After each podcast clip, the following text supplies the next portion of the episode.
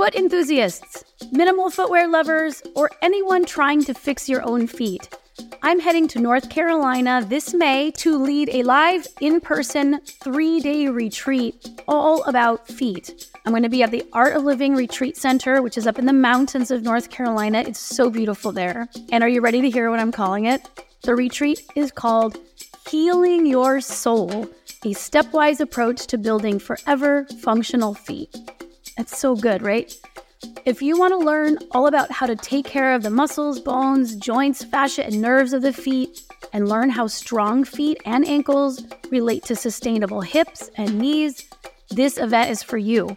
In addition to the classroom and movement time with me, you're on retreat. So there's delicious meals, a nature rich campus that you can explore on foot, and plenty of time for rest and relaxation, all included.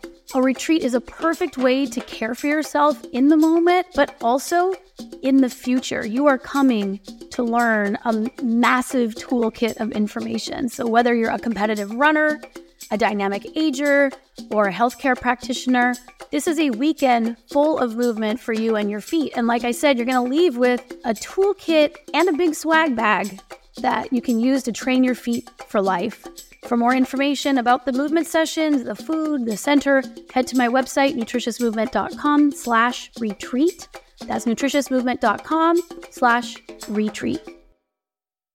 This is Katy B, and you are about to listen to an early episode of my podcast.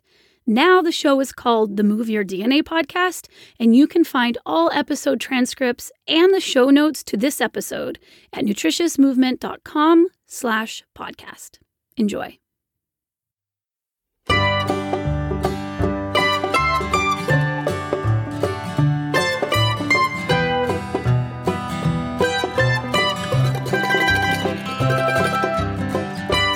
Hey there, welcome to the Katy Says podcast. This is the fourth in a series of special episodes we call Between the Lines, where Katy Bowman and Stephanie Domet explore the deeper messages in and connections between Katy Bowman's books.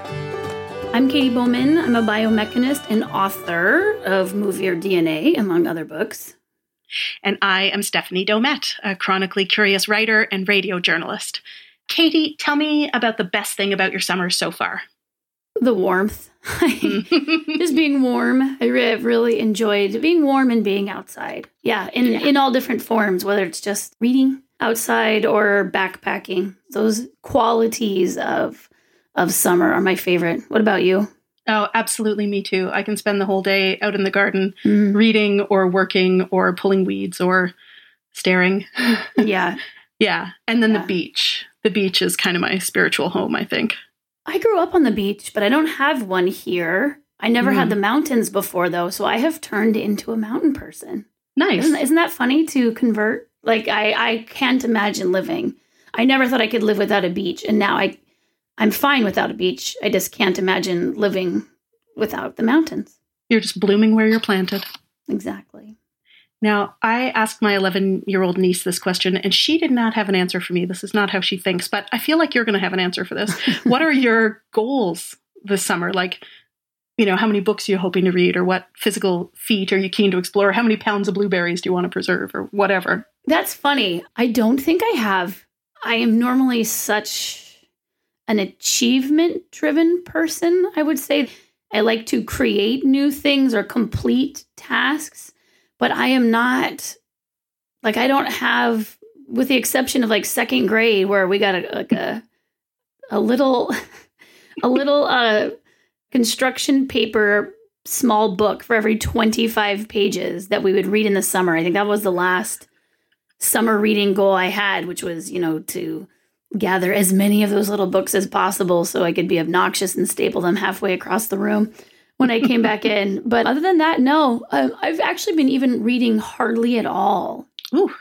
I have read Animal Vegetable Miracle, which is oh yes, the Barbara book, Kingsolver book. I read that book probably once a year. Yeah, it's a good one. And I've been meandering through that, but really, I've just been taking a break. I mean, I've been working nice. a lot, but I've been taking a break from having really to do anything. So, very few books. I think I'm kind of doing the reading all books like they're short story books, like, oh, I'll just read two pages of this and then set it down. I always have four or five I've always had four or five books going at a time where I just mm. read two or three paragraphs or two or three pages of one.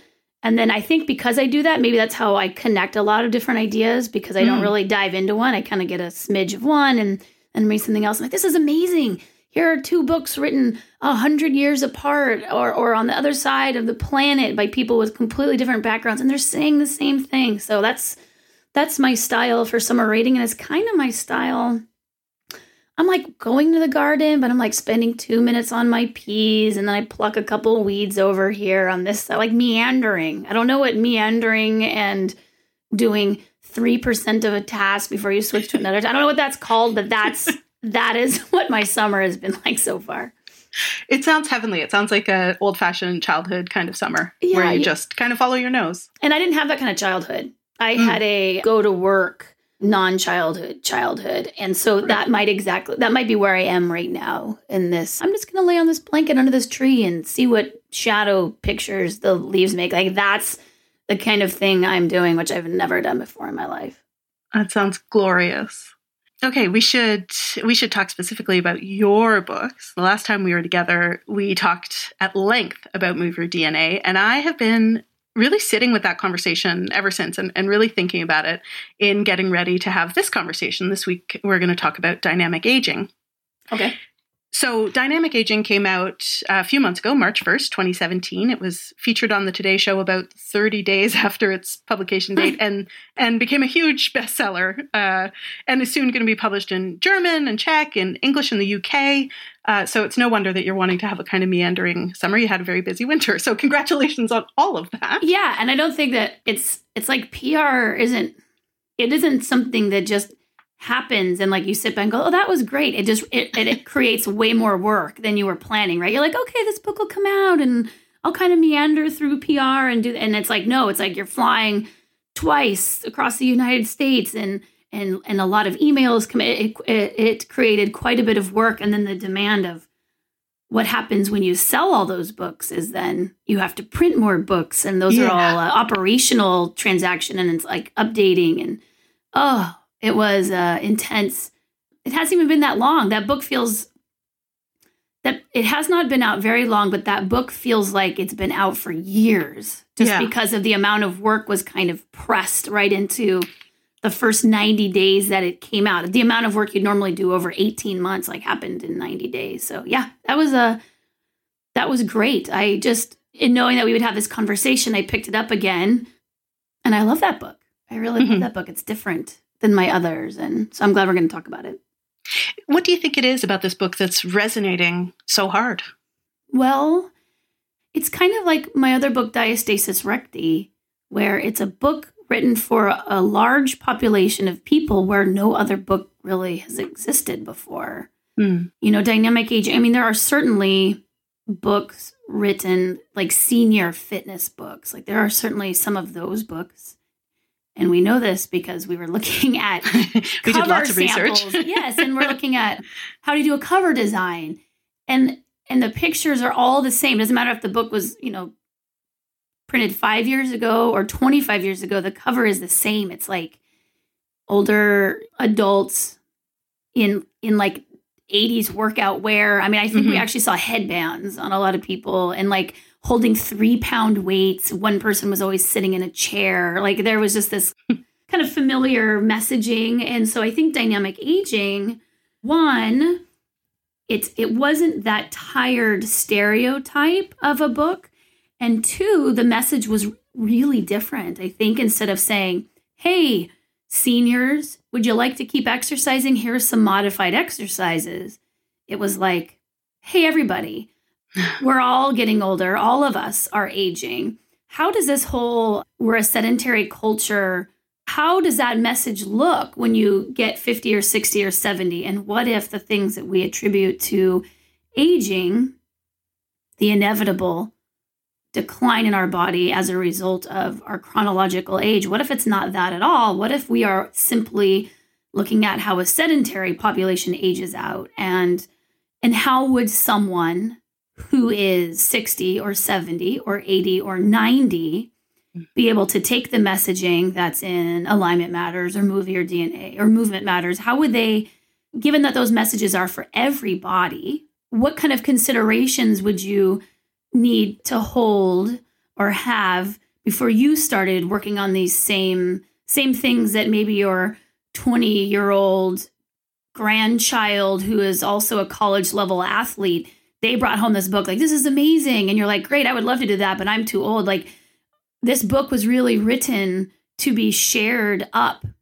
mm. and shared down and shared wide by people who are coming in with, from one of those other key portals and say she's tailored this message and the exercises and the environment just for you in a way that and here's what makes it different in a way that other people have already done and you can see what it looks like 10 years later which none of the other books have none of the other books have such in-depth testimonials of someone who you would think could not do the things that I'm about to suggest that you do and and share their their journeys, their narratives. And so that's what makes it different is is you will be escorted. So that the person who gets the book will be escorted through other people's experiences. It's not as instructional as my other books, or not only instructional, it's also I mean, is it a narrative? You know literature more than I do. It's not. I mean, it's a someone's journey. So a memoir. Is it a movement memoir almost? It, it definitely has elements of movement memoir. I would say, thanks to your your four co-authors who uh,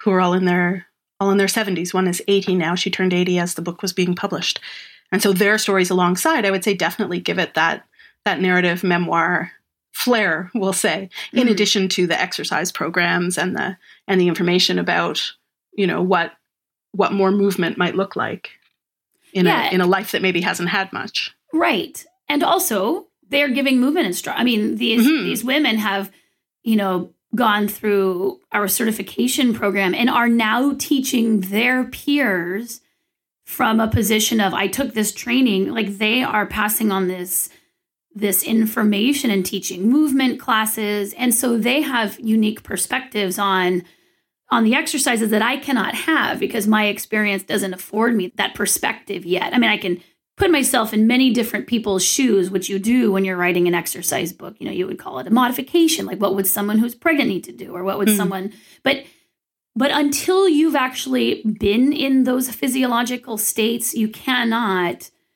embody their full experience. And so we just let them like, well, how would you teach this exercise? And like, well, we teach it like this because X, Y, and Z. So that stuff I think is priceless, you know, yeah. like that you're that you are getting you are getting their perspectives in addition to mine, which makes it extremely robust, I think. Yeah, it's very deep in that way. Mm-hmm.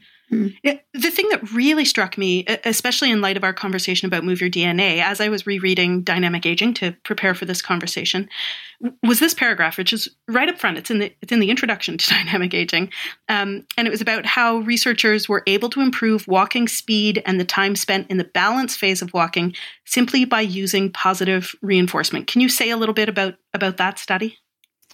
Yeah, that was it was a study done in Stanford. So it was I think the way the study went, the the experiment was set up like this: they had they were filming people walking in and out of the experiment space, and so from that video you can see you can you can analyze people's gaits really from everything. I mean, we're analyzing not we, but gaits are being analyzed from satellites to identify different people at this point. That's how wow. that's how that's how unique your gait is to you that it tells a lot about your history.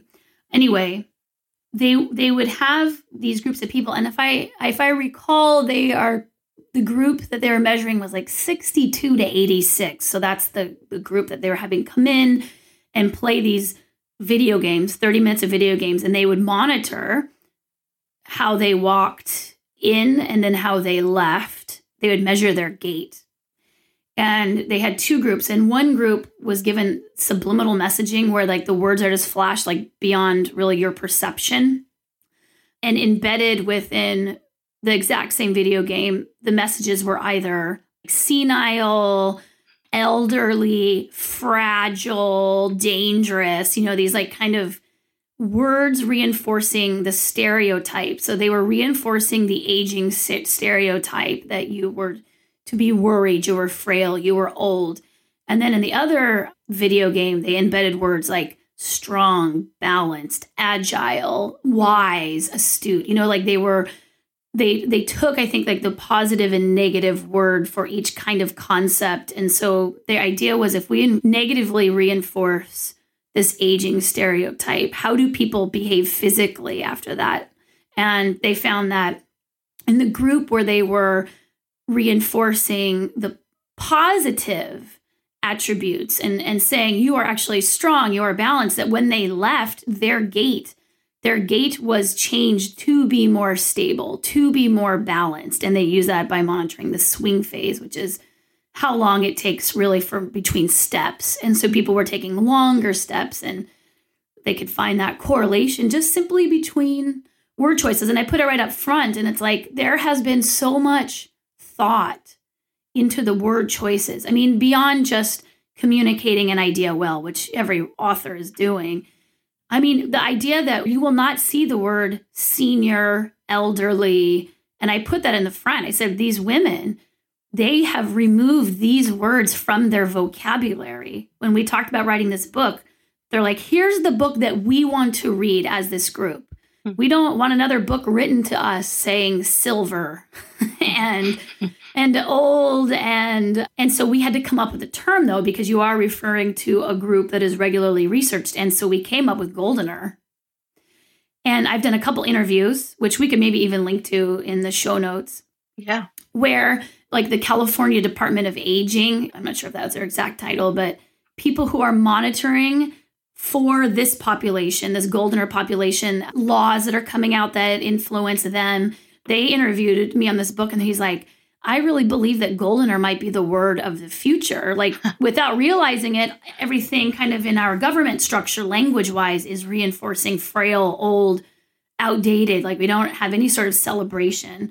And so, language, to me, that's that's also a very very powerful part of this book because it means that if if that other literature is to be expanded or applicable beyond that one experiment, we've filled a book full of reinforcing just how capable you are or are about to become. You know, we we've used a lot of messaging, you know, there's not like pick up everything in your house because it might hurt you. You know, warning, mm. warning, warning. And uh, understanding that that there's a cautiousness or an alertness that you develop through moving more but that that's different than being afraid and perpetuating fear. And so dynamic aging to me is a very positive you have got this. You are right on your normal biological pathway for a human. We're all aging together. Here are just some things that you can start doing for more robusticity. So i like the positive positivity of of dynamic aging. I think that that is also part of what makes it stand out as a as a book hmm. for the goldener population. For me, there's a, a, resonance with a line in Move Your DNA that we talked about last time, which is our bodies are capable of amazing feats if our minds agree to cooperate. Mm-hmm. Is that, you know, is is putting this study up front and being really mindful about that language and choosing, you know, the word goldener instead of senior, is that dynamic aging's version of your body is capable of amazing feats if your if your mind is willing to cooperate? Oh yeah, I mean, dynamic aging is about changing your mind. Mm-hmm. I mean, it, your mind changes first. It's about shifting paradigms almost a little bit and how much more movement. I mean, not just the paradigm of you know exercise less, move more, but this idea that you are not de- like the decline that you're seeing isn't about your age. Like it is not this inevitable piece that we've kind of been led to believe simply through language or through or how questions are like how studies are phrased. Again the language choice of a study. It's very difficult to delineate between age and between years that you've had a habit. And i think there was there was a study that came out i don't know like 2 or 3 years ago about bunions. And that bunions are i, I can't remember exactly the title of it but it, again it was on twitter. Everything's on twitter. Hmm. It said something like you know studies show that that bunions are increased with your age. Mm-hmm. And then they had, you know, all these things that spun off. So, like, you can expect to see them in older populations because it's just something that goes hand in hand with aging. And I, you know, piped in my 140 characters or whatever saying, that how you phrase it right now isn't doing a very good job of delineating between years of habit and how old someone is. How how long like what are the shoe wearing and the gait habits of these people and for how many years, which are almost impossible to gather. Like you can't it'd be very challenging to interview someone and have them accurately provide a recount of how many steps they took and in what shoes and for how many years and what were the models like where you can't actually do the rigorous work of determining geometry but everyone can get their age right and so we keep going to these simple measures and then we come up with these headlines and then slowly we create a culture that just expects failure physical failure to be happening. And, and, in fact, you know, is just saying, you know, it's fine that it's happening. Like, so it's almost like to me, it's like a continuous disempowerment through the difficulty of breaking down what's actually happening. And so we just go to this this kind of easy to publish stuff that then what do you end up with? You get a bunch of people who say, Well, I'm old, I have bunions, I'm right on track. The science says that I'm gonna have this. And it's like There's nothing I can do about this. Right, right. And so yes, the language is to change your mind to say, eh, we don't really know what's age and what's length of habit. But because you don't know, it's equally either one of those. It's not mostly going to be age simply because someone chose those words to put in a study. It's equally mm. open to either. And here's what we know about physiology. And here's what we know from other studies about how people can adapt and change. And so, why don't you just do these moves here and then start seeing how that's working for you? A little bit more empowering and to help get over that hump of, you know, because we do have this kind of sedentary nature to help override like if you're interested in data like why don't you start collecting data on yourself? Why don't you see what your feet are doing? Have you never stretched your toes? Why don't you try that right now? Oh you, you could do in two minutes something that you couldn't do before. Okay now now we're in a conversation kind mm-hmm. of through a book. So yes it was deliberate to put that up front because when you do have habits for such a long time, there's an inertia that is reinforced, I think, by your mindset. I, I, think of the number of years that you've had a particular gait pattern. You could think of your thoughts as also like a pattern of thinking, and that it is it is more ingrained by frequency. And so the mind has to be almost jump started, I would say, right at the beginning. So I just wanted to get that get that out there in the introduction. You note that Dynamic Aging isn't a book that suggests, hey, you should start walking. Why isn't it that book? For that reason that I just mentioned, which is if we consider that over that overarching thing of all books, move more and move more of you. Hmm. The move more, I would say, is more feasible when you have more mobilities available to you. When you when you have less mobility available to you, your move more can quickly become kind of a repetitive use injury. When you have someone who's been stiff like since they were 40 or 50 and they're now 60, that's like 20 years of using a particular gait habit. So if you start with the move more versus the move more of you, then for that person who's already not moving because the way that they moved was so narrow that it kind of eked out certain growths of neuromas or pockets of inflammation or whatever, to move more isn't really great. It, it's potentially, I would say, taking someone down the path of them just going on those old I, in my mind i think of like a groove there's like a groove in the sidewalk and they just kind of etch back and forth on that groove so the feasibility of moving more when you're very stiff and kind of in pain uh, in a lot of places is very low. So someone's like, "Yeah, I already know I'm supposed to move more. That's not going to help me." What are things that you're transitioning, right? You're transitioning. We are imagining this person as being someone somewhat sedentary, maybe even an exerciser though, who still was having these like seven or eight ailments that kept creeping up in their life regularly.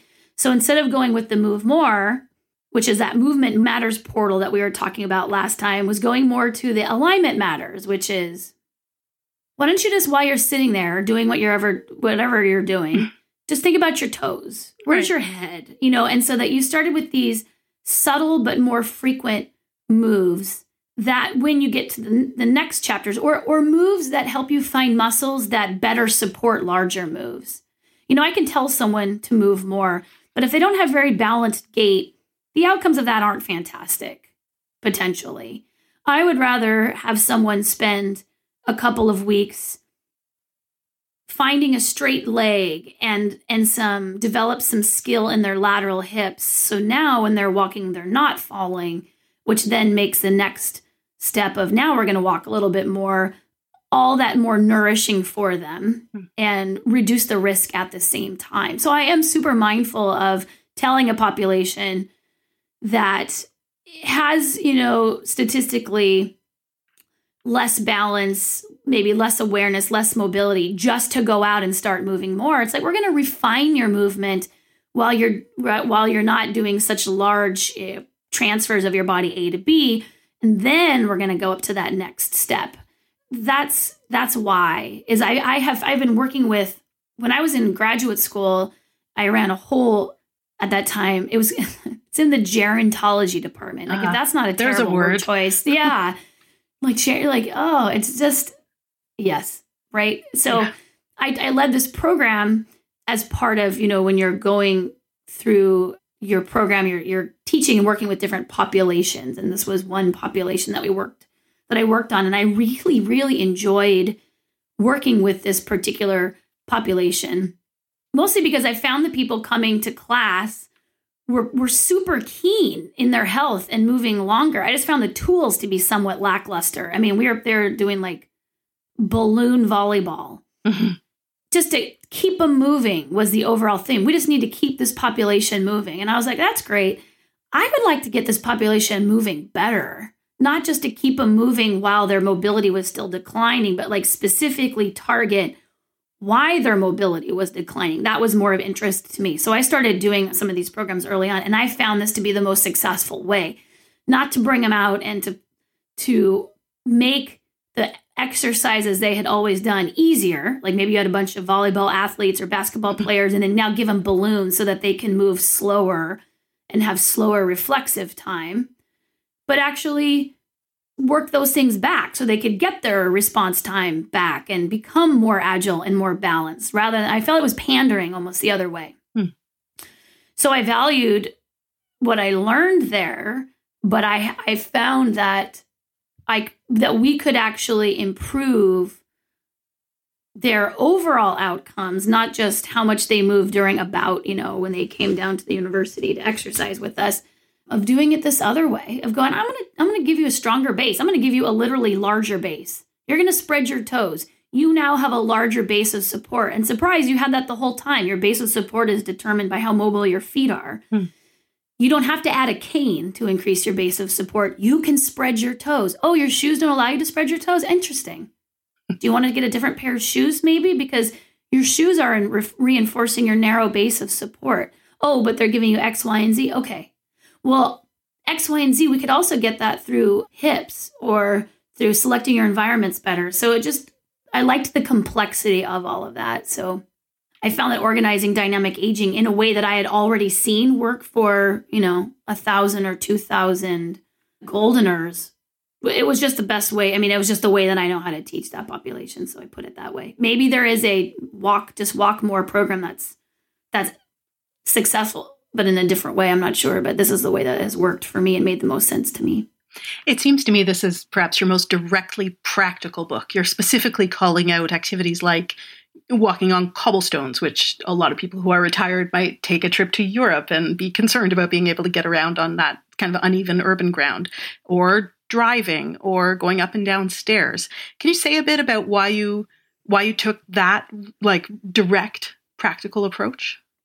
You know, this is about me being changed after Movement Matters. Mm. Because Movement Matters, you know, I I studied exercise science, biomechanics. These sciences, all sciences, they're they're pulling elements out. And it's and if you're a good essay to read right now, just to pause this podcast and go read is nutrient centric or nutrient dense. Mm.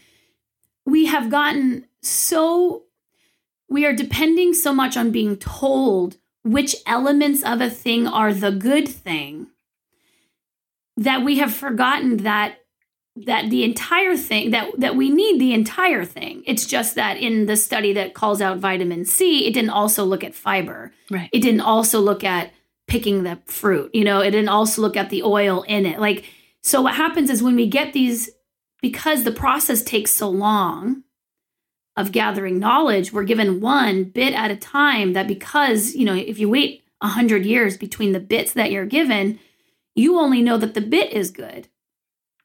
And so then it, it, it reinforces the idea that you only need this bit. And so what has happened is that we believe that we need to exercise for our health. To be healthy, we need to exercise versus the idea that you need movement to prime your body to be able to move for other things that you need. That that being healthy is a very nebulous statement. Like to want health outside of the experience that health can provide you. That that we're not tying it to any sort of experience. You know we're just like oh I, I i i exercise therefore i am healthier because i did it. And so when you have that framework a lot of times people will say i you know they're athletes or they or they do these major physical feats or they or they just go to class every single day and they they are healthier for doing it and they'll say yeah the thing that i do though i got a stress fracture doing it mm-hmm. i'm healthy because they've defined healthy as doing it they defined healthy as being brought by doing the exercise. It's not really relating to anything else any longer. Oh, well, I have, you know, I did get the stress fracture or I'm having an organ organ prolapse mm. or and they know that that ties into how they're doing their activity to be healthy. They are they can correlate the ill effects of the health back to the thing that they're doing for their health but there's no cognitive dissonance there. They just want to get back to, can I just heal this so I can get back to doing the thing that makes me healthy? I've and they gave so me many... the stress fracture. Exactly. Yeah. I, I, I have finally realized, if we want to talk about, I guess, the evolution of thought or the development of a thought, is like, oh, this is a side effect of being a nutrient dense culture, mm. especially within the health culture, is we don't see because, you know, we're saying, I want to be able to play with my grandkids or I want to be able to carry my child without, you know, pubic symphysis pain. Like we we have forgotten to tie our pursuance of movement to something that movement then allows us to do that brings us joy. So that's the movement matters element. So so now that I have that, I don't think I'll ever write a book just about finding your optimal alignment or or or or just to be general healthy. I'm always asking the beginning of Move Your DNA, I asked everyone out to take a piece of paper out. I'm like, write down your physical experience, put mm-hmm. it on paper. Because I would suggest the things that are on this piece of paper for you are related to the ways that you are and are not moving. So with Move Your DNA, it's a little bit different. It's like, did you want to go to Europe with your friends or your partner, but you can't because you're afraid that that you're not a strong enough walker, so therefore you don't want to do this book just to be healthy. You want to do this book so that you are able to execute the things in your life that bring you joy or richness to the life, your experience. And so that's that is why you will see things being framed in this way because I just think the eat like eating and moving well simply to quote be healthy doesn't mean anything. Right. It just means that you're referring back to it's like it's again it's teaching to the test and we have found that teaching to the test does not correlate very well to intelligence or to the experience that one person has. It's just perhaps easy. Right. And so I'm calling for an expansion of of thought with my expansion of movement practice to start tying the two together. Like, what do you want to do with your life? What do you want to do with it? And then start adjusting your program to match the things that you would like your program to be able to facilitate for you. So then you can then go into your to your life and do those things. So you'll see that in dynamic aging for sure. I feel like there is a, a clear through line, you know, or or at least that move your DNA and dynamic aging are are having a conversation with mm-hmm. each other. Do do you feel that way? Can you can you talk a bit about the connection you see between those two books? Of which two? Move your DNA, DNA and and dynamic aging. Yeah, you know, I, it's so subtle. In Move Your DNA, there's like 30 or 40 positions of how not to use your chair. Mm-hmm. In dynamic aging, it's like, hey, why don't you sit in your chair a little differently? Or have you ever thought of sitting on the floor? Put a couple cushions down there and sit on there, right? It's a it's gentle. Yeah. Or when you're getting out of your chair, you think about maybe getting up this way Exactly. since you're getting up anyway. Exactly. Yeah.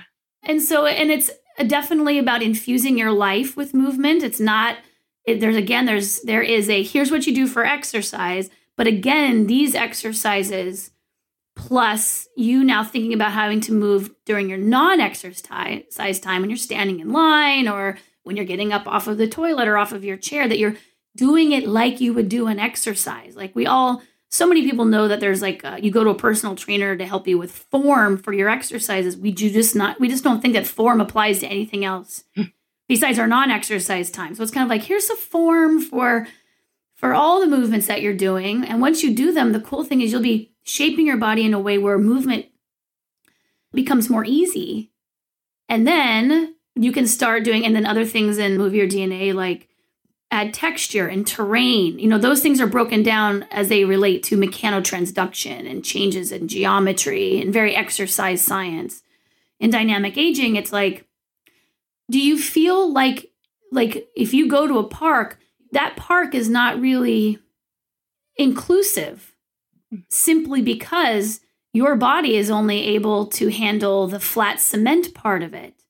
It would be really great if you could start working on the walking on the grass just next to it because that's going to challenge and move these other muscles which once you get home and you stumble on something now you are more you're trained. You're you you are you are preparing for the fact that you are going to meet some lumps and bumps along the way. So the idea that and i put the idea I'm like right now the idea in many therapies, occupational therapy, gerontology, again, uh, home health for this golden population is make your house as obstacle free as possible. Yeah. Not ever mentioning train for obstacles, hmm but just get rid of them. Get rid of them so that really leaving your house becomes detrimental to your health because there's no one picking up obstacles for you outside of your house. And so that mindset to me is very, very narrow. And what happens is a cast. It creates a scenario where you are only safe within your home. And that's what I'm talking about this lack. You lose experiences available to you by dealing with safety, not by, not through your working with your physical robusticity and certainly becoming aware of obstacles and things, but just eliminating them. Eliminate all the dangers, just eliminate those in your bubble, and thus you have to stay in it. And I find that just having worked with a lot of populations, I was like, the, the people with that greatest mindset can't leave their home. hmm They have to put their shoes on the first thing when they wake up. You know, it's like, Yeah. so you, they're ending up l- less and less mobile rather than kind of offering practical, like, here's how to make your home more safe and here's how to make your body more safe in and out of your home. So I definitely think that they can be paired up, but there's a prevailing wisdom that people just aren't going to do it. So the end. Right. So just give them the safety bullets. I was like, okay, well, well, I would say that based on the viewers of the Today Show, that there's a lot of people who said there's something I could do to become stronger when I'm 60 or 70 or 80. I don't believe it. Are you kidding me? yeah. What? I have options. Yeah, and Yeah. so I just I like I like to keep everyone's options open, and then they can experiment personally to see what's available to them. You know, when we started this conversation, I was feeling like dynamic aging was, you know, because we always bring it back to alignment matters and movement matters and kind of see where where the book falls. And I was feeling like dynamic aging was kind of heavy on the alignment matters with a side of movement matters. But now I'm thinking it's the other way around. What What do you think? Oh well, see, to me, it's the intersection of them. Hmm. Dynamic Aging is the first book I think that's equally alignment matters and movement matters. You'll even see community, you'll see green space and nature and blue space. And I don't even know if this made it in. So I met Maria Shriver doing the Today Show. hmm And Maria Shriver has a women's Alzheimer's, or I don't know if she it's hers or she heads it or she's just on the board for research into why so many more women have Alzheimer's than men. And so she has a big event that I got to go speak on the panel for and bring my perspective into it. I could do a whole show. This would be a great side topic because I find it to be fascinating. So this is about the difference between exercise. I mean, this is this is why this is why dynamic aging would be more movement matters. Hmm. The thing that is most protective against Alzheimer's is I'll put air quotes around exercise. I would say that it's movement. Right now, the word choice is exercise, but in further delineation, because they find that for people who both have the same genetic precursors to get, you know, early onset or a particular type of Alzheimer's and other dementias, if they get exercising, they can maintain their brain mass, where a loss of brain mass can be a hallmark of Alzheimer's, versus a group that doesn't. Hmm. So it's it's very protective. It is the single thing. Like yes, there's all these other things that are popping up here and there, but just get moving, get exercising, right? And so exercise is a big push for this women's Alzheimer's agenda, their their outreach. It's just about you. We have to get moving, which I agree. Right. They found that it wasn't exercise per se, but physical activity, specifically gardening. And then they also found some correlation between animal owning, dog owning. Uh huh. And they're so they're like, well, these are actually things that require movement, more complex movement than maybe just doing your exercise. And to me, that's that's what movement matters is about. That there is more richness to be found in non-exercise movement because of its happening within your life, the fact that you're actually just getting more movement of you and then you're getting things like vitamin D from the sun and fresh air and who who knows what else from the from the earth and from dealing with plants things that haven't even been researched yet. And so that's why you will see recommendations, you know, like I think the tire recommendations are, you know, get into a garden because it exercises you more. It's like get into a garden because it allows for more non-exercise movement. Those are saying two different things. Mm-hmm. Um, that it's you know, so I like there's a lot of that. Um, the benefits just simply of being in nature, Shinrin Yoku, being around trees and plants for healthy aging and stress management. There's one tip that I loved that came to me after Movement Matters, in, that is in dynamic aging, which is, you know, there's simple things like don't use the drive-through. Right. And we see don't use the drive through as something that increases physical activity. But when you're dealing with a goldener population, they aren't only void of movement, they're void of others. Mm.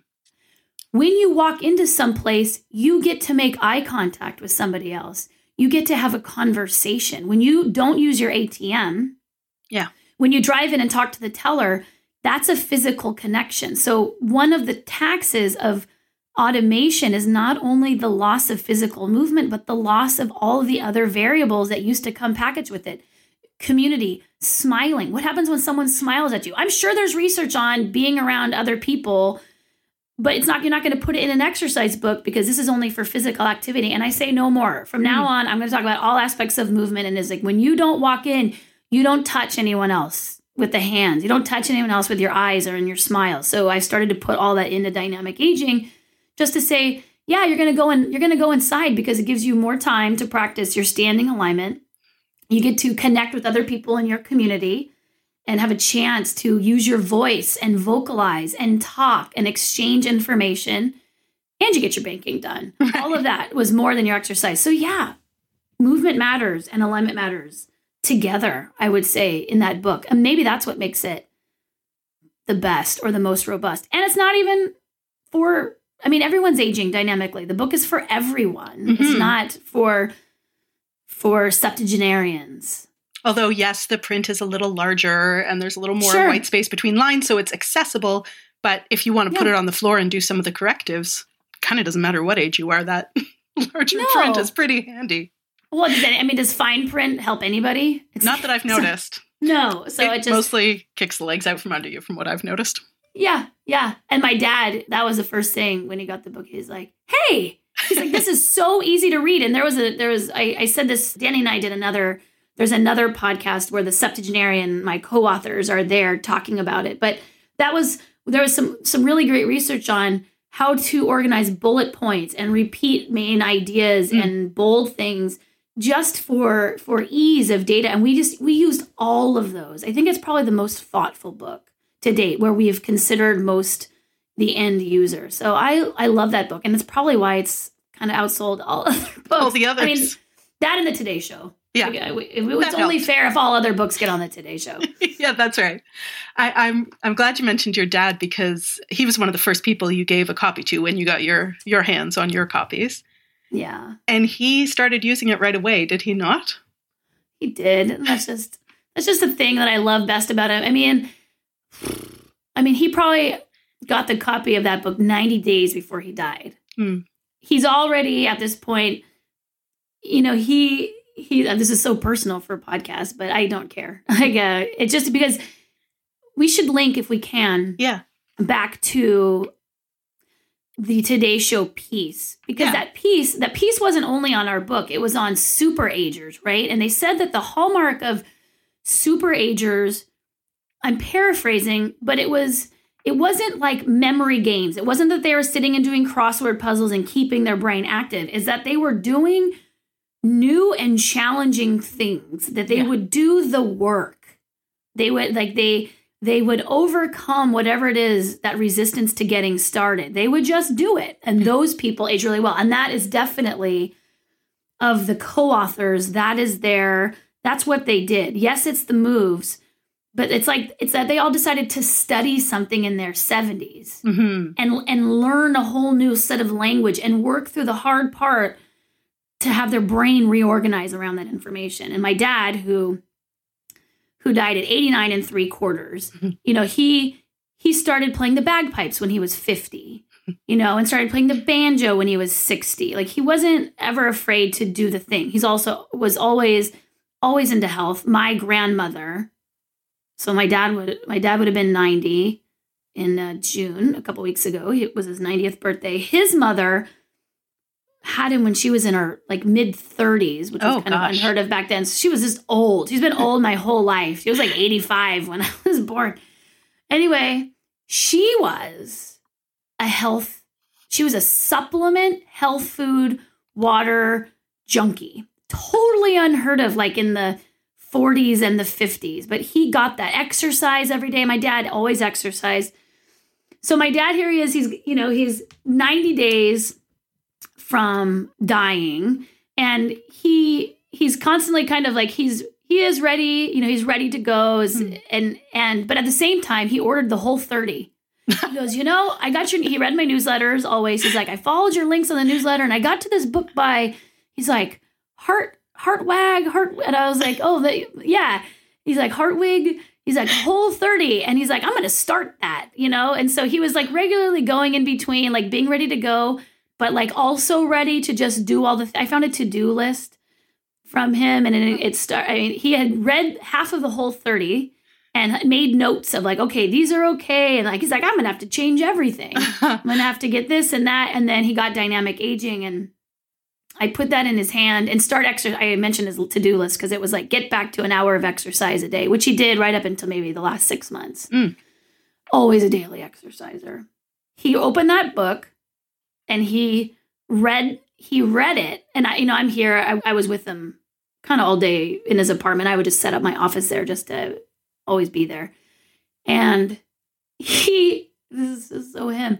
He would read he read a section, he'd be like, huh. And he wasn't talking about it with me. I'm doing my work. He's just reading it. And then I just see him like kick his shoes off and like look down and like spread his toes. and then he's like, go get me the go get me that half that half roll thing, which he always had. He would stretch that every day. And then he got up and you know, he still had a he had a walker at this point, but he's doing his calf stretch. He's like, I have something to roll my feet out. It's, you know, in he always had he he had perfect brain function. He never Yeah. lost any brain function. So he knew where everything was. Go get this and here. And he's rolling out his feet and ramping up his head. And he would do it as he would read. Like because I think that was the thing. When when he read something when he read there was something that would somehow im- improve him or make him physically better, he would just implement it Right. right then. He would just do it. Like there wasn't any oh, that sounds like a lot of work. He just didn't have that personality. He hmm. was just Mr. Three Job, six miles. Like he was just that guy. So yeah, I was happy to have him read that book, you know, and and feed back as a nine year old that he could, you know, he was reading it himself yeah. and at all. He's like, this spacing is great. This font size is great. And so it was uh yeah. It was good. I have pictures of him doing it, which I won't share. No, But it's uh yeah, it was pretty good. But him. thank you for sharing this story. That's super inspiring, and he was lovely. he was lovely. Yeah. All right, Katy Bowman, you and I, right this minute, we are aging. That's true. I should get So- up. Well, I'm up. Yeah. You should get up. Let's let's age dynamically at least. Can you leave us with a a little something to do? Leave us with a move. Mm, I think hands. Okay. Hands are kind of neglected, right? If you take your Yeah. hands, so you've got your palms, and then the other side of your palm, we'll call that the back of your hand. So if you bring your hands, you know, if you put your hands together, kind of like a prayer hands in front of you, the palms are touching. So I Mhm. want you to flip those around so the backs of the hands are actually touching. Okay. And then if you look down, the thumbs have to touch too. So it's not only the backs of the hands and the fi- and the fingernails of all fingers. Try to get the thumbs to touch. Wow. Once you have, well, so I'm not done yet. Once you have that, once you have those touching, start lowering your wrists down towards the floor and see if you can get your wrists to about the height of your elbows. And as you do, you'll see what tension you've got in your forearms or shoulders or hands. And so this is one of those like dynamic aging things where like, oh, you just lose grip strength as you get older. It's like, Right. okay, or you've just been so tense through your forearms and your hands for so long and you don't use them for much except typing and you got yourself a an electric can opener when you were 35, you know, and you just you just let all of those things stiffen and atrophy that that they don't work anymore. Two different statements. And so we're just going to work on mobilizing the fingers and the thumbs and the wrists and the forearms. This is also great for anyone who works on a typewriter, you know, to do every 10 or 15 minutes just for 30 seconds or so. So that's my that's my my tip for dynamically aging wrists and fingers and forearms and shoulders. That's a good one. It's going to take me a long time to get the backs of my thumbs to meet each other. Well, you're going to have to stop being a writer.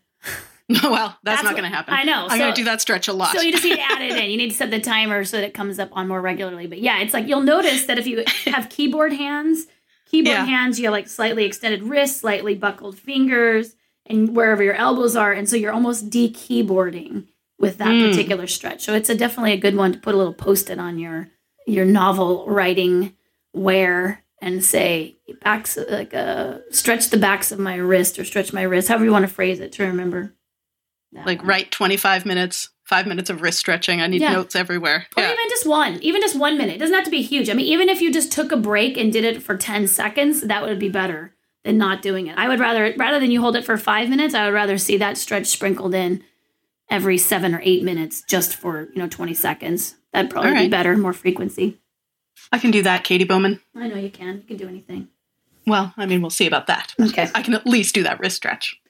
Okie dokie. Well, we have been talking about dynamic aging, which Katy Bowman wrote along with Joan Virginia Allen, Shelah Wilgus, Lora Woods, and Joyce Faber, known to us as the Sassy Septuagenarians. That book is available in paperback and ebook formats wherever books are sold, including, I should say, at nutritiousmovement.com, uh, where you will find them on sale through the end of August. Uh, with this handy code, podcast5, that's the word podcast and the numeral 5 with no space between them, you can take $5 off any of Katy's books uh, in paperback or ebook.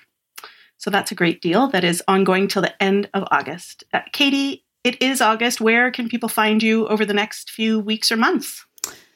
You can find me in the woods a lot of that time, but I won't say where. If you stumble upon me, say hi. September, I'll be I'm doing two libraries, Sequim Library, Friday Harbor Library. Those are both in Washington State. Little talks and signings. I will be teaching at the Ancestral Health Symposium in Seattle, also in September. And then I oh, and then there is a Movement Matters retreat also on the on the peninsula. I'm going to be in Washington a lot. All Washington all the time. All Washington State at Finnriver. That is a two day retreat. You can find more about that all on the calendar that's on my website. And then I'm going to New Zealand. So far, I'm teaching at the Ancestral Health Symposium in New Zealand, in Queensland, Queensland. I'm not sure exactly how to say it. You'll find out when you get there. Yes, I'm sure I'll be corrected multiple times. And then I'll be doing at least one other thing. I still don't know what it is. We are working on that. But I will announce that here and also on the calendar and in my newsletter, which you can sign up for at nutritiousmovement.com as soon as I know. I think that's okay. it. Well, that's great. Uh, next on our calendar, yours and mine, I think we'll talk feet. They are the foundation, as you remind us in each and every book of yours. So it's time to stop pussyfooting around, if you will, and and I know you will, and talk about whole body barefoot and simple steps to foot pain relief when next we meet. How does that sound to you? That sounds great. I feel like I always start at the feet. It's been kind of nice to come down to the feet. So mm-hmm. so yeah, it's going to be exciting. Thank you. All right. So if you are reading along at home, those are the next two books to get into Whole Body Barefoot and Simple Steps to Foot Pain Relief. And uh, again, you can find them for $5 off at nutritiousmovement.com, which is also where you can find Katy's calendar with all those amazing events on it. And you can also sign up for her super fun and informative newsletter there, nutritiousmovement.com. This has been Between the Lines on the Katy Says podcast. I'm Stephanie Domet. Thanks for listening.